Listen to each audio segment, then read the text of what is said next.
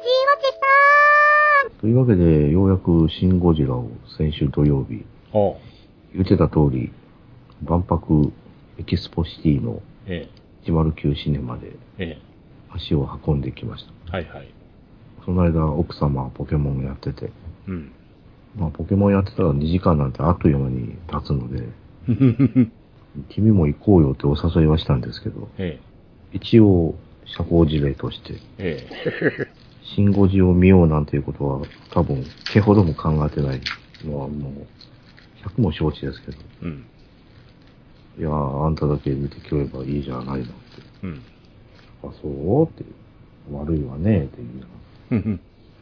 まあ、せっかくなので、期間限定のね、IMAX で、初めてのシンゴジをなんと、何を土地狂ったのか、どんな精神異常をきたしてたのかわかりませんけど、今となってはもう覚え、何にも覚えてないですけど、うん。高いお金出して IMAX で見てきました。だっけよな、相変わらず、2400円ですよ。えいやー、だけど、まあ他のスクリーンでも、一つ、二つ、三つやったっけ？シンゴジやってたのってえ、。え大盛況ですね。え、みたいですね。大したもんだわ。内容はね、あんな内容でもね。うん。そういうわけで、事前情報ほとんどなくえ見たんですけど、え、え素直な感想を一言。え、うん。何このバカバカしい映画って。うん。こんなバカバカしい内容が今、こんなにヒットしてんの。うん。ダメだこりゃ。それはもう、見終わった後の本当素直な感想でしたと。うん。そういうのでね、シンゴジの今の興行収入を支えてるのって、リピーターばっかりなんじゃないですか、ひょっとして。多分そうでしょうね。客層もね、確かに、あの、幅広かったですわ。うん。ちっちゃい子供の家族連れもね、うん。中学生、高校生、大学生、うん。それから OL 風のお姉様方、うん。女性比率が半端じゃなかったですね。まあ、今言ってるお客さんとかは、普段特撮映画とかは見ない人なんでしょうね。で、そういう人たちもそのリピート層に入ってるんですかね。と思いますよ。じゃなかったらこんなね、1ヶ月ちょっとぐらい、もう5週間、6週目に入ろうとしてるんですか。うん。おそらく、信号時って初速はそんなにでもなかったんですかね。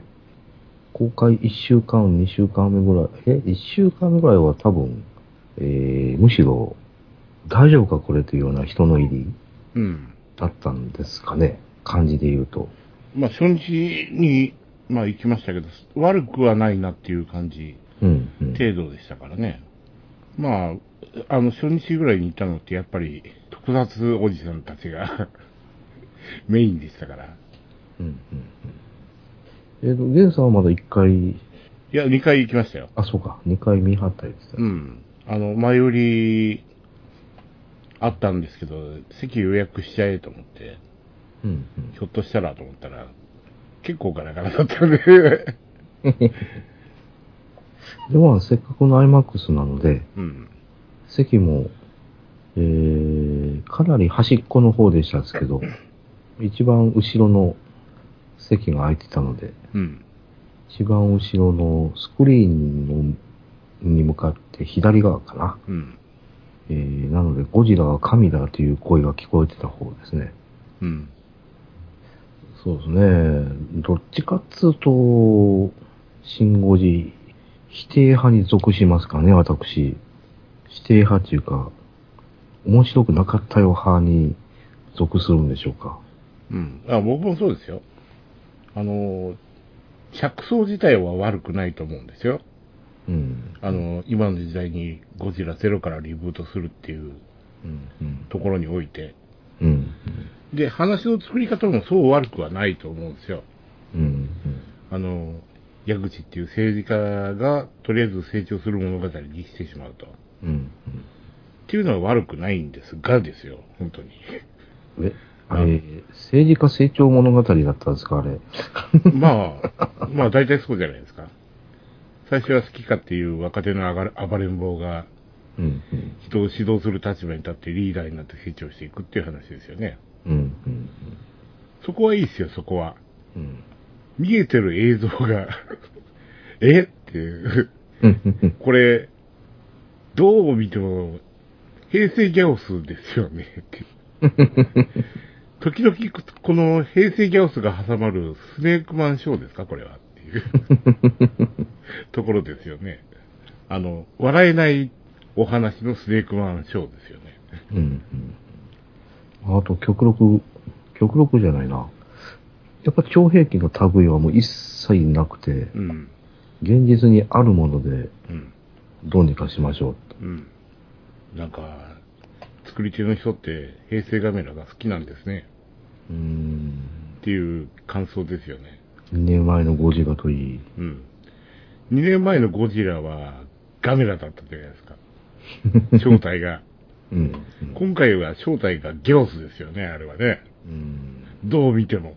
ギャオスと言うていいのか、イリスと言うていいのか。うん。あの、陸、陸ギャオスですよね。うんギャオス亜種の。で、ゴジラ解析チームが一生懸命調べ上げて喋るごとにギャオスじゃんっていう感想が出てくるんですけど。まあ、平成ガムラ、平成ギャオスでもありですね。うん。結局、やってることは、うーん、ベースはエヴァンゲリオンか、と。うん。結局、エヴァは出てけえへんけど、えーゴジラという人が出てきて、うん。急遽、ネルフ作りました。ネルフ作って対抗しました。ってうん。で、普通の人たちで、みんなで力を合わせて、ゴジラ凍らせましたってうん。いうことを言いたいんでしょうけど、うん。結局あの、巨体巨彩隊の面々って、一人一人みんなスーパーマンですやんか。うん。みんなそれぞれスペシャリストですやんか。うん。やってることをやっぱりエヴァなのねって。でまあ、わざとそうしてるんでしょうけど、やってることをやっぱり癒しま作戦なんですよね、これ。うん。あの、話の展開とかその、映像とかが、やっぱり、あの、どっかで見たっていうやつの寄せ集めなんですよね。うん。アニメ的って言ったらもう身も蓋もないでしょうけど、うん。えー、実写映画見てる気しなかったっす。全体的に。うん。あれ、俺は人間を撮影した実写映画を見に来たはずだったのに、なんだこのアニメ映画はって。うん。とにかくもうお話の陳腐さにもがっかりでした。おそらく見に行く前の私は1ヶ月、約1ヶ月ちょっと、こういう雰囲気を本能的に感じてたんでしょうか？だから行かなかったんでしょうか？で、ましてや音がですね、うん。至るところでモノラルの音が数々出てくるので、うん。IMAX、余計に IMAX の価値ないよねっていう。うん。で、すごく絵が荒いでしょ。で、もともとは荒か、荒い絵なんですかね。うん、荒いですね。IMAX で、その、何ですか？例えば、解像度の荒い、いや画質の荒い SD 方式の番組をハイビジョンテレビで見ましたっていうような、うん。そんな感じなんですかね。あの、あれでしょう、あの、IMAX でマイケル・ジャクソンの This is It みたいみたいな、そうなんです。ホームビデオの画像を IMAX でっていう。まさに This is It 公開当時、うん。うちの奥様に引っ張られて、ミノーの IMAX で This is It を見ました。うん。This is It は、おうちの奥様に引きずられて3回見たんかなうん。そうですね。その時のことを思い出しました。あ、どっかで見たな、ような画質だなと思って、ああ、そういえばミノーで This is It を見た時の、あれと、まあまあ似てるなと。うん。いや、まだ、This is It の方がまだ、まだ良かったんじゃないですかね。少なくとも、上下黒帯は入りませんでしたし、うん。ところが、今回のシンゴジの IMAX 上映、上下に黒帯付きついてるんですよ。ああ。縦に長い必要はない。うん。なんで思い切って、帯なくさなく、なくして、うん。フルスクリーンでやらなかったんでしょうね。うん。いいやん、別に左右切れても。うん。さえ切れても大丈夫なぐらいの情報量ですよね、画面の中は。うん。それはまあ、中盤の、シンゴジのね、街を焼き払うあのシーン、うん。バンカーバスターから続くあのシーンですね。うん。あのワンシーンにおいては確かに、えあの、横に長い方が、見栄えはあったでしょうけど、うん。残念ですわ。余計に IMAX で見たのが残念でしてね。うん。うん。これは普通のスクリーンの方がええわなぁと。うん。でもほんまに見見応えのあると、はえー、とシーンっていうと、本当にバンカーバスター、B2 爆撃が出てきて、うん。東京3区を焼き払うあのシーン。うん。あそこだけですね。うん。あれは確かに見入ってしまいましたですけど、うん。さあ最後のヤシオリ作戦ですよ。あの、むちゃくちゃでしたね。開いた口が塞がらないっていうの？いや、ゴジラ自体開いた口塞がってないんですけど、あの、間抜けな絵面ね、あの、ゴジラを横倒し横倒しにした後、コンクリートポンプ車で、口の中に入れるって。あの絵面は最初に見たときは本当に笑いましたからね。うーんそれはひょっとしてギャグでやってるのかって。命がけだな、おいって。まさかと思いましたよね、あれはね。しかもあれ、劇中の設定ではあれ、無人じゃなくて当然人が運転してるんですよね、あれ。うん。ですよね。あれ民間人ですかあれ乗ってんの。そんなことはないか。いや、民間人でしょ。あ、そうなんですかね。いや、なんかあや、操れないですよ。コンクリートポンプ車って。自衛官かなと解釈はしてたんですけど。え、そそこらの、あれですか？ダンプのおっちゃんですか？そら、作業、作業員さんですか？そら、あの、正確にムーブ伸ばして、目標位置に一番早く、あの、たどり着けさせるっていうのは、やっぱり職人でないと。おー、そうだったのか。でもあのーポンプ車の台数だって半端じゃなかったんですけど、えようあんだけの特攻対応員をよーくもかき集められたものですね。え。私だったら断りますわ。だって最接近したポンプ車なんてあれ何メートルぐらいですかあれ。ほんまに至近距離ですよね、あれ。あれ、真下に行かないとダメですよ。コンクリートポンプ車のあの、ムーブってすごく長いですから、うん。遠距離から伸ばすと車こけますからね。ましてやですよ、その、ゴジラの口パカーっと普段から開きっぱなしで、人間みたいに口の中が袋状の構造になってるわけでもないところに、液流し込んで飲んでくれるっていう、そう、そういう発想自体がなんか、ええーとか思いますよね。まあ事前情報何もなかったので、うん、ヤシオリ作戦で名前だけは知ってましたんですけど、うん、いろんなものをかき集めて一気に投入するということまでは分かってたんですよ。うん、何すんのかなと思って、まあその辺は少し楽しみにはしとったんです。うん、ところが、ああの、えー、その矢口さんが劇中冒頭で自分で言うてたことを、自分で警告してたことを自分でやるかって。うん、えっ、と、あれ第2形態じゃ第3形態か。うん、第2形態が出てきて自衛隊がヘリコプターで行って、うん、その時に、おいら方が、ああ、これで何とかなるだろうと言ってみんなでホッとしてた時に、矢口が言うたセリフが、先の対戦では、希望的観測と思い込みとこうでやってほしいという願望が、数百万人の犠牲者を出したんですよって。うん、あんたそれ自分で言うてて自分でやってんちゃうんっていう。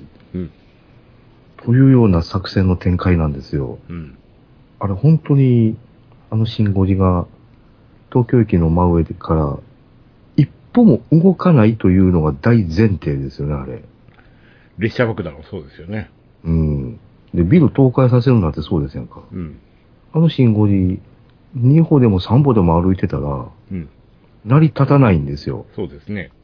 倒すべきビルから外れてしまったら、うん。な、なおかつ、線路から外れてしまったら、うん。ひっくり返すべき手段が何にもならないわけですよ。うん。どうするつもりだったんでしょうね。うんもし動いてたら。ね、ビルもね、爆破させて倒すっていうのを、結構な近い距離で自衛隊がやったんですか、あれは。怖かったやろうん。あの、なんか、緻密にやってるように見せかけてて、そういうところがガバガバっていうね、う。うん。ラストに行くごとにそのガバガバ具合が大きくなっていくっていうのがすごいですよね。かつて、エヴァの新劇場版のハーでね、そこまで緻密な絵を作ってた人が、シンゴジでこれですかって。本当にがっかりでした。いや、久しぶりにすごい映画を見ました。ですわ。行かなきゃよかった。あのー映画の価値的にはゴジラファイナルウォーズぐらいですよね。うーんそうですね。ですけど、まあ、ファイナルウォーズも大概でしたですけど、うん。怪獣あんまり出てこないじゃんっていう。うんファイナルウォーズって、えー、特撮シーンとか怪獣バトルシーンとかがいっぱいあるように見せかけて、実は大した時間ではない。うん。で、このシンゴジなんですけど、えゴジラどこに出てきたんやろうって。開目ゴジラ出てこない。出てきたなと思ったら、あの、わけのわからないウーパールーパーみたいな やつから始まって、うん。障害者の方々から文句出そうな第3形態、で、第4形態に至っては、出てきたなと思ったらすぐ硬直する、うん。冷凍されちゃう、すぐ冷凍されちゃう。うん。で冷凍されたんかと思ったら、尻尾の先の方でなんかゴソゴソしとるし、うん。なんだかね、あの、複雑な感じがしましてね、うん。今回のゴジラってそんなに悪いことをしてる？とか思って。いや、まあ確かに、結果的に街は壊してるんですけど、ひょうん。っとして今回のゴジラって、何も悪いことしてへんのちゃうんと。うん。うん。なんかしましたっけ？結局最後までなんで上陸したのかがよくわからなかったんですよ。うん。でもせっかく東京駅まで来たんやったら、うん。一瞬だけね、淡い期待はしたんですよ。あ、ひょっとして、皇居にまで行ってくれるんかなとか。うん。そんなことはせんよな、さすがにな、とは思ってたんですけど、まあそこまではしなかったんですね、やっぱりね。うん。でパンフレットを見てもどこにも載ってなかったんですけど、うん。なんですけど、裏設定ではひょっとして皇居はもう破壊済みですか？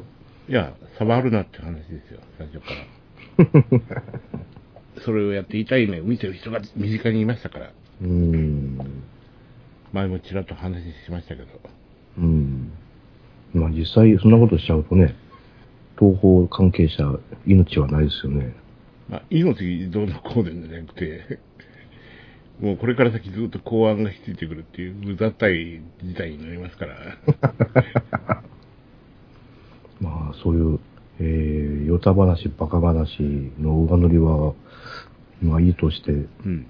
結局シンゴジは、の正体は、そうではなかろうかとうん。いう仮説ばっかりで、うん。結局、ルーツや正体に至っては、何一つ解明はされてない。うん。状況証拠ばっかりあって、これだという確証は特になかったんですよね、あれ。うん。まるで視界文書のようですよね。で、まあ会社の中でもシンゴジを見た人が、と、二人ほどお話をする機会があったんですけど、この一週間で。うん。まあその人、二人の内訳は、一人は、実は特撮オタ。はい。一人は、まあいわゆる非特撮オタ。うん。で、二人とも、うん。最初の第二形態が出てきた時、うん。あ、あこれがゴジラと戦う新怪獣なんだと思ったんだそうです。うん。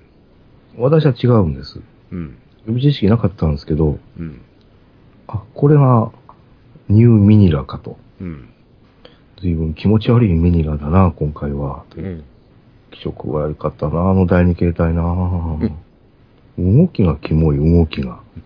べしゃべしゃなんか汚いもの生えてるし。ひょっとしてあの赤いものって、女性の織物を表現してたんでしょうかね。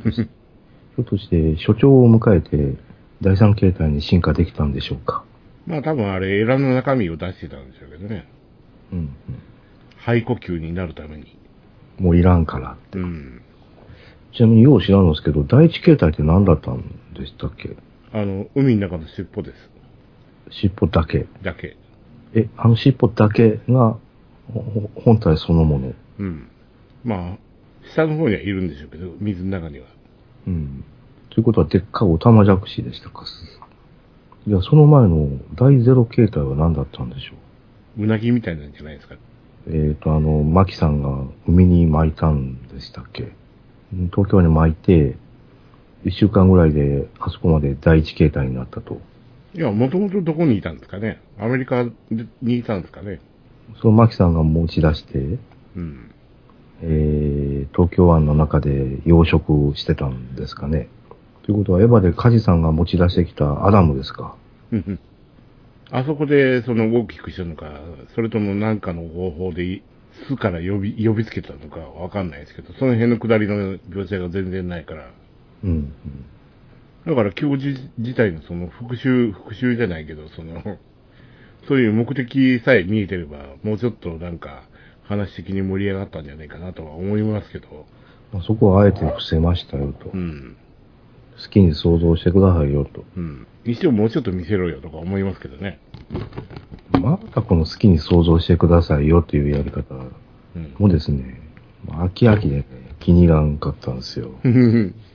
またあの、あの、勝手に盛り上がってくれるわっていう、そういう期待なんですね。また作り方として。うん。いや、売り方として。うん。で、まんまと載せられた方々がいっぱい今回も出たと。うん。で、まあ言い始めるとキリはないんですけど、うん。あの、見た人に私は素直に聞きたい。うん。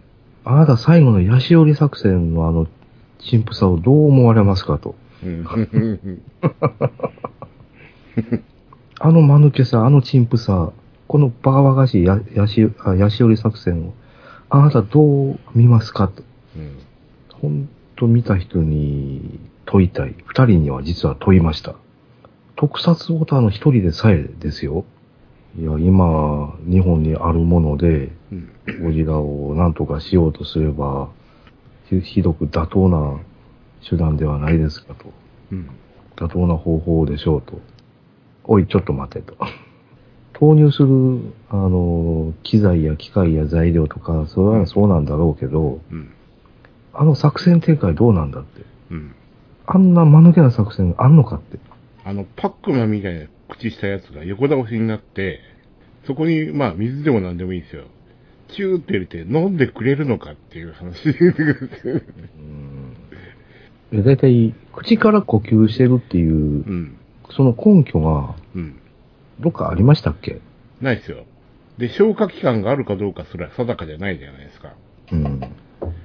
で、口から入れて飲んでくれるのかっていう、うん。確証が全然ないじゃないですか。だから、放射熱線と、それから放射レーザーが口から出る以上、うん。その逆もありという、そんな感覚だったんですかね。で、まあ、普通の生物で考えてみてもですよ、その、口に入れたらまず、食道を通り胃を通るわけですよ。うん。で、まあ、胃の中には当然酸があってですよ。うん。物質って変質するわけですよね。うんで、そこで分解されて、その、小腸に行って吸収されると。その時間差を、あの、普通に考えてなんか、おかしいと思わないのかなと。うん。それだったら、それこそ、あの、ギャグでツイッターで書きましたけど、尻の穴に制御棒って言いましたけど、ケツから直腸に直接ぶち込んだ方が、うん。直腸から吸収されるんですよ。うん。液っていうのは。うん。そっちの方が現実的、絵的には変ですけど、うん。生物として見た場合、そっちの方が、まあ妥当じゃないんですか。ですね。水と空気さえあれって、あれはええって言ってるんやったら、うん。じゃあゴジラは、おしっことうんこしませんよねって。うん。ということはまともな消化器官ないっすよねって。うん。血液に相当するものをうん。体中に循環させる器官はあるとしても、うん。じゃあまともな消化器官がないと、お前ら分かってんねやったらう、ん。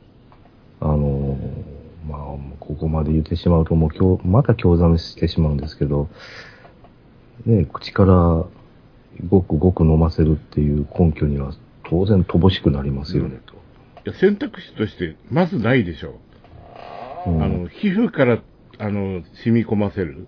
うん注射する。直腸から。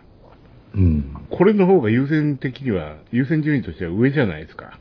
つまり、あの人たちは、直腸はない、肛門はない、で、皮膚注射するにも、あんだけ硬い皮膚、特殊な皮膚で、うん。どうやって皮下注射しようかっていう、そういう方策は、おそらく見出せなかった。うん。唯一露露出してるのが口だった。うん。ここしかない。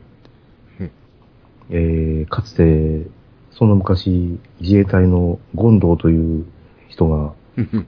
えーロケット砲に、あれ何でしたっけ？えー、カドミウム弾じゃなかった。何やったかな？カドミウム弾ですね。カドミウム弾でしたかね。うん。薬は、口から飲むに限るぜ、ゴジラさんよというセリフがあったんですけど、うん。あれが出発点なんでしょうか、ひょっとして。ね大阪ビジネスパークのツインタワーから、ね、権藤一茶がロケット砲でぶっ放しましたですけど、え。うん。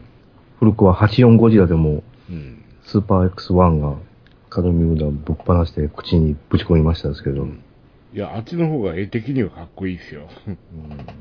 そうですよ。バンカーバスターが有効だっていうのは分かったんやから、うん。大量のバンカーバスターで、あの血液凝固剤プラス遺伝子抑制剤の混合液を仕込んで、うん。バンカーバスターで打ち込めばよかったんですよ。うん。今ゴジラがどこへ移動しようが関係ない。お金かかりすぎうん。いや、せっかくそそのね、無人機いっぱい投入して、その、ビームを出し尽くさせて、うん。消耗させたんだったら、バンカーバスターでいいじゃないですかね。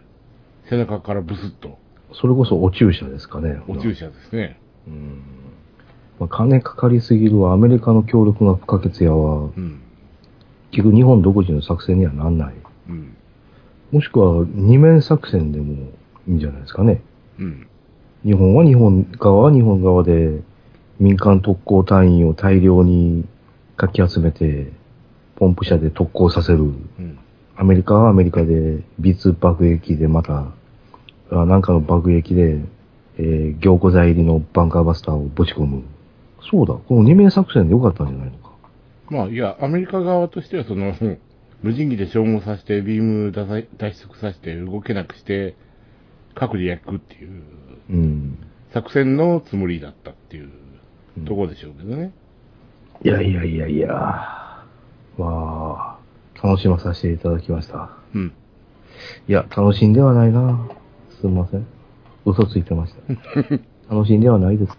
見終わった瞬間、両肩がもう下がりっぱなし。ああ、まあ、劇中のね、ことを言うと、話すると、本当に時間が足らん、足らんというか、もう、文句しか出てこないんですけど、うん。多分一晩中文句言えますね。うん。うん。なんですけど、うん。なんつってもあのラストシーンですよ。うん。何なんですかね、あれ。分裂？うん。軍隊化？そうですね。凍りついて動けないから、えー唯一の突破口である尻尾の先から脱出してるんですか、あれ。うん。でしょ。なんかゴソゴソ動いてるなって、あ、これはと思って注視したんですわ。うん。で、最後、IMAX で見なきゃよかった。IMAX の価値なしっていう感想のとどめさせたのが実はラストシーンなんですよ。うん。よくわからなかったです。正直。うん。唯一、人が、人の形したようなものが、うん。あ、なんか動いてるかなって思った瞬間にもうそこで終わってしまったので、うん。あれ人型だったんですか、あれ。では、巨神兵じゃないですか？あ、そう、やっぱり。ぶっちゃけてしまいますと。2、3メートルクラスの巨神兵。うん。それらが数百人、あそこの尻尾の先から出てくると。うん。でも、クローバーフィールドのエンディングのね、海に落ちていく物体みたいに、うん。ラスト近くになんかゴジラの尻尾の先からボロボトと、まるでうんちみたいな、うんちみするような仕草も見えたんですけど、あれほんまに尻尾の先からボトボト出てきたんですかね、あれ。かもしれないですね。うん。いや、凍る前ですよ。うん。うん。凍る直前中がなんていうか。ああ、じゃあ錯覚じゃなかったのか。見間違いじゃなかったうんのか。そういう話じゃないですか。ボトボトいろんなものを落としますけど、あいつは。最初から最後まで。うん。そういうことはもう、えー、一部分裂済み？うん。すげえな、今度のゴジラ。ほんまに使徒やな。いや、だからその辺の設定もギャオスですよねっていう話ですよ。まあ、ほんまにね、クラクラしましたですわ。いろんなもん入りすぎて。ビデオも入っとるわ。デビルマンも入っとるわ。ビオランテも入っとるわ。ありとあらゆるもんのほんまにぶち込んでますわね。うん。まあ、つうわけで、私ももう一回ぐらいはおそらく見に行きます。あ、そうですか。辺り一面を焼き尽くす、あの、対 B2 爆撃戦を見に、あそこだけを見に行きますが、うん。あ、それとラストシーンのあの、巨神兵を生み出すシーンですか？あ尻尾の先の前の、え矢口さんのセリフのあのバカバカしさをもっぺん確認しに、そのためにあの退屈なスネークマンショーをうん、堪能しなければいけないですね。あの凍ったゴジラがいつまで凍ってるんだろうか。あの冷凍、カチコチの状態をいつまで維持できるんだろうか。ひょっとしたら、あの冷凍ゴジラを、えー、手加えて、あのままゴジラ発電機として使うのかと。うんそれとも観光名所にするのかと。あれって凝固剤を投与し続けないと、いつかは解凍するんじゃないですか、あれ。その前にバラバラに切り刻んで、うん。なんかのエネルギーにするんじゃないですか。えー、いろんな国がわらわらと寄ってきて、うん。うちは尻尾をよこせ、うん。うちは頭をよこせ、うちは心臓をよこせとか、うん。まるで領土割譲みたいな話が出てくるんでしょうか。まあそういういろんなレトリックに騙された人たちがいっぱい出てきたんですね、今回ね。まあ、今回あれですよね、あの、昔のゴジラ映画の頃と違って、その、物分かりのいい、その、ビルの持ち主とか会社経営者とかがいっぱいいるから、あの、割と好きにその ビルとか壊せたっていうのがあって、その、その東京のぶっ壊されたビルあたりの人たちは盛り上がってますよね。ああ、うちのビル倒れた。うん。ましてや、ましてや、東京駅ぶっ壊れた。うん。昔はね、縁起でもないとか言ってね、壊せなかったもんですけど。もう JR むちゃくちゃや。ってうん。もう交通網、鉄道交通網がもう機能しないよって。品川も当然アウトですから、うん。新幹線の起点は新横浜になっちゃうんでしょうか。あのクソ田舎になってしまいますね。中華もあそこまでもうズタボロにされると、もう東京都ダメですよね、もうん。まあ、銭湯ですよね。う。皇族の方々は京都に移ってもらうとして、うん。御所にかえ、御所にお戻りいただくとして、うん。妥当な線では、名古屋かな。まあ、とりあえず新宿が無事だから新宿じゃないですか。いや、近いでしょう。近すぎますよ 今の23区からは離れないと。だから最低でも名古屋、名古屋、三重、岐阜、大阪はないな。うんさあ、大阪に移るぞって言ったらみんな拒否反応を示すでしょう。えー、大阪？って。大阪だけはやめようよって。あ、やっぱ岡山ですね。災害がないですからね。岡山がいい。博多はな、韓国に近すぎるしな。で井戸に遠くてって、やっぱり、そうですね。立地的にも、条件的にも、やっぱ岡山が一番いいでしょうね。うんそういうわけで全体的になんて陳腐な映画だったんだって。部分部分だけ見りゃ確かにいいんですけど、うん。なんせいかんせんゴジラが出てこなさすぎ。いや、出なかったって言った方がいいかもしれないですよ。うん。ゴジラ見に行ったのにギャオス出てきちゃったみたいな感じの。まだギャオスは派手に暴れてくれるからいいじゃないですか。うん。あいつは人間食うのが目的ですからね。人間は食らうわね。超音波メスでバッサバサ切りたくってくれるし、うん。非常に見応えがあるからまだいいですよ、ギャオスは。うん。今度のゴジラは、イデオンじゃないな、イデオンというよりは、サイコガンダムですね、やっぱり。あの、背中と尻尾ビームからしたら。そう、あの、背中ビームを見た瞬間に、うん。ああ、サイコガンダムだって。うん。どういう原理であのビーム出てるんですかね？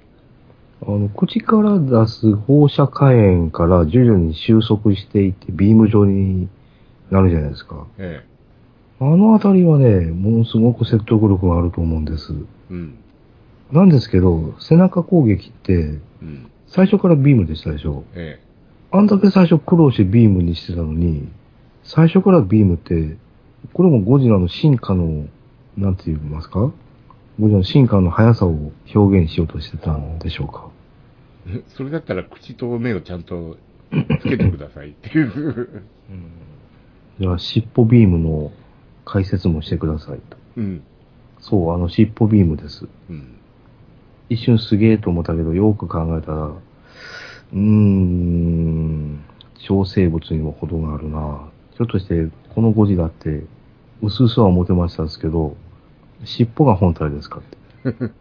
いや、あの調子だともうロケットパンチ打っても別に驚かないですよ。まあだとすると、最初に目をつけて、ね、囲ってて研究したであろう、えー、アメリカさんって、布の集まりなんで、だったんですかね。あの、マキさん一人ごときに出し抜かれて、うん。持ち出されて。まあ、最後に結局、あそこまでなるだろうということを、うん。あの、マキのじいさんは期待してた、分かってた。うん、分かってたんじゃないですかね。対処法があるってことはそうなるってことが分かってたんじゃないですか。うん。やっぱあれ対処法だったんですかね。うんですよね。折り紙は。うん。処方箋を最初から残してましたと。うん。さあ、ヒントを与えてやるからお前ら好きにせえやって。うん。ちゃんと各国協力しないと対処はできませんよっていうところでの復習ですよね。まあ、ヒントと材料は残してやるから、好きにしなさいよと。うん。じゃあ、わしは今からゴジラに変身するから、じゃあねって言って、うん。海に身を投げた。うん。で、巡り巡って、マキのじいさんがゴジラになった。うんうん。でしょうか？じゃあないですかね。あの、肌色の第二形態を見ると。うーん。まあ、あの、その、最初からどんな形なのか知らないですけど、うなぎ型のゴジラの妖体がいて、それをの飲み込んだか食ったかうん、うん。合体して、で、進化を始めると。なるほど。その時点でビオランテはもう超えたわけですね。うん。当然だからラストの尻尾のあれも、牧のじいさんの遺伝情報を読み込んで人型になってると。うん、うん。まあ、そういうふうにも、いかようにも考えられますよね。んそういうふうにね、いかようにも考えさせてね、盛り上げさせてうね、ん。売ろうというやり方ね、もう嫌なんですよ、もう。エヴァで飽き飽きですか。何十年それやってんの？ってお前ら。あの、本当もう一回正直に言います。本当嫌。やり方。まあ物語って大なり小なりそういうことなんですけど、うん。それはいいんですけど、うん。それ全面に押し出してね、それだけで商売しようという姿勢が本当嫌。で、ちょっと会社の周りの御方お一人から聞かれたんですよ。うん。あなたはシン・ゴジラを見たのかと。うん。はい、先週見ました。うん。ああ、あなたがそんな1ヶ月以上も経って見に行くってめ、えー意外でしたね、と。うん。真っ先に見に行ってるもんだと思ってましたってうん。言われたので、うん。私も見る気なかったんですけどねって。うん。未だに実は見たことを後悔してるんですけどって。えーって。あんなにヒットしてるのにってってうん。言われて、ああ、まあヒットしてるんですかねって。私はもういいですわ。と言って、じゃあレンタルまで待ってもいいです。いいんじゃいいんですかね？って聞かれたので、うん。はい。レンタルの待っても十分ですって。別に高いお金出して、時間とね、お金割いていくものではないと思います、私って。ああ、そうなんですか、って。どうも期待してた答えとは違ってたみたいで、うんうん。複雑な表情されてましたんですけど。うん。というわけで、悪い予感がズバリ的中しちゃったというまとめにうんなりますかね。うん。まあ他に面白い映画今いっぱいやってますから、そっち見てよっていう感じが僕はすごくするんですけどね。うん何回もゴジラ見てる場合じゃねえぞっていう。そうそうそうそう。なんだったら映画から離れて、ポケモン GO でもいいじゃないかって。忍者タートルズめちゃめちゃ面白かったですよ。そうなのよ。ゴーバスターズじゃなくて、ゴーストバスターズも行きたいんです。うん。まあ、ゴーストバスターズはまあ、ゴーストバスターズですから、いいああの、あの感じが好きだったらいいんじゃないですかねうー。ん。明日どうしようかな、もう。調子さえ良ければ傷を見に行って。そうです。真っ先に、実は傷を行きたい。うんいや、本当にこの、6月、7月、8月、9月って、うん。見てない映画がいほとんどなんですけど、ほとんど全部なんですけど、うん。良さげなもんいっぱいありますよね。うん。そうですね。去年はそれほどでもなかったと記憶してますけど、いや、今年本当にね、洋画はすごく当たり年です。おー、あとそうですよね。アニメ映画も割と当たり年ですよね。うん。いや、君の名はも良かったし、あの、いっぱいあってのも良かったですし、プリパラはどうだったですか？プリパラはまだ見てないんですけど、あれはちょっと守備範囲外なんで、本当に幼女に囲まれて見なきゃいけないっていう映画ですから。いや、プリキュアを平気でいける我々ですから、うん。ではないですよね、プリパラはね。いや、面白そうではあるんですけどね、予告とか見るとね。いや、プリキュアなどを平気でいく我々でもですね、うん。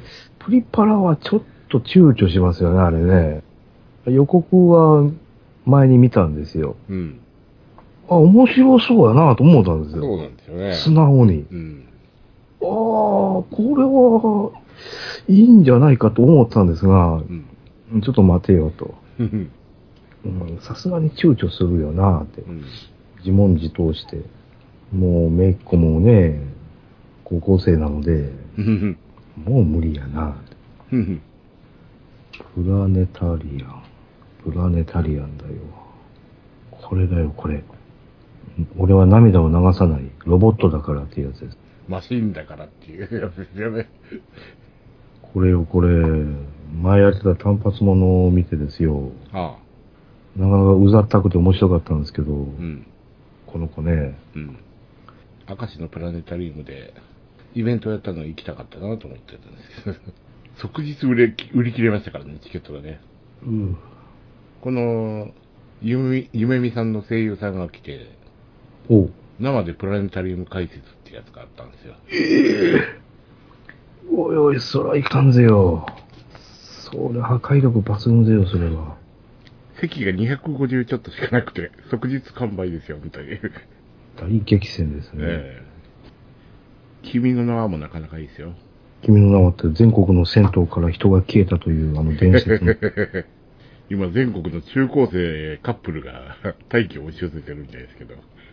えー、君の名はって、最初、女の側、女の人が他の人と結婚して、で、その人と別れて、最初の人とまた再婚するっていう話ですよね。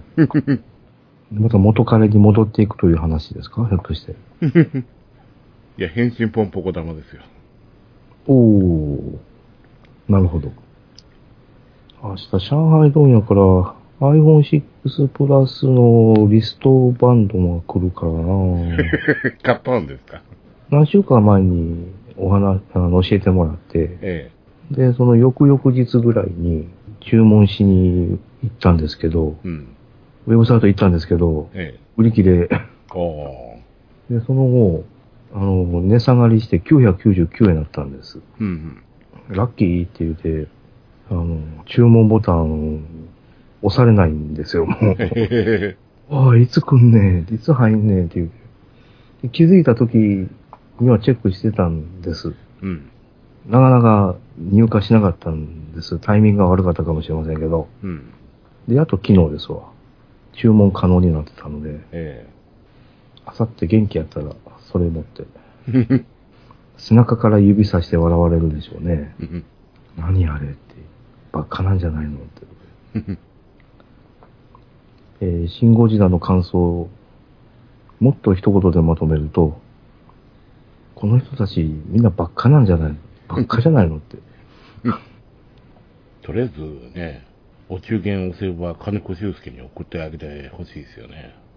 でないと浮かばれまいて、あ、まだ生きてはるか。そうですなぁ。えー、よまよいさんが本気で、あの、面白いと思ってるのか、問いただしたいですね、いつかね。う んもうちょっと、あの人が落ち着いた頃に、ああ。あ、ハマってるんですか？みたいですね。ああ。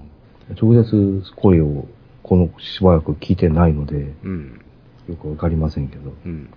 あのね、似てますよね、あの、スターウォーズの エピソード7を見た後みたいな感じのうーん。気分に、うーん。ゴジラってね。